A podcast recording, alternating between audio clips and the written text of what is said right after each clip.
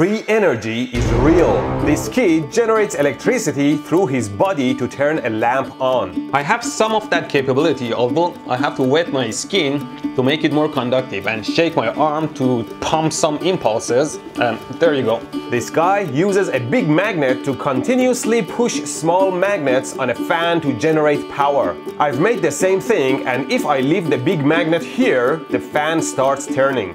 And of course, turning the motor, I can generate electricity to power a lamp. Lies. It was all lies. There is no free energy. They are all fake.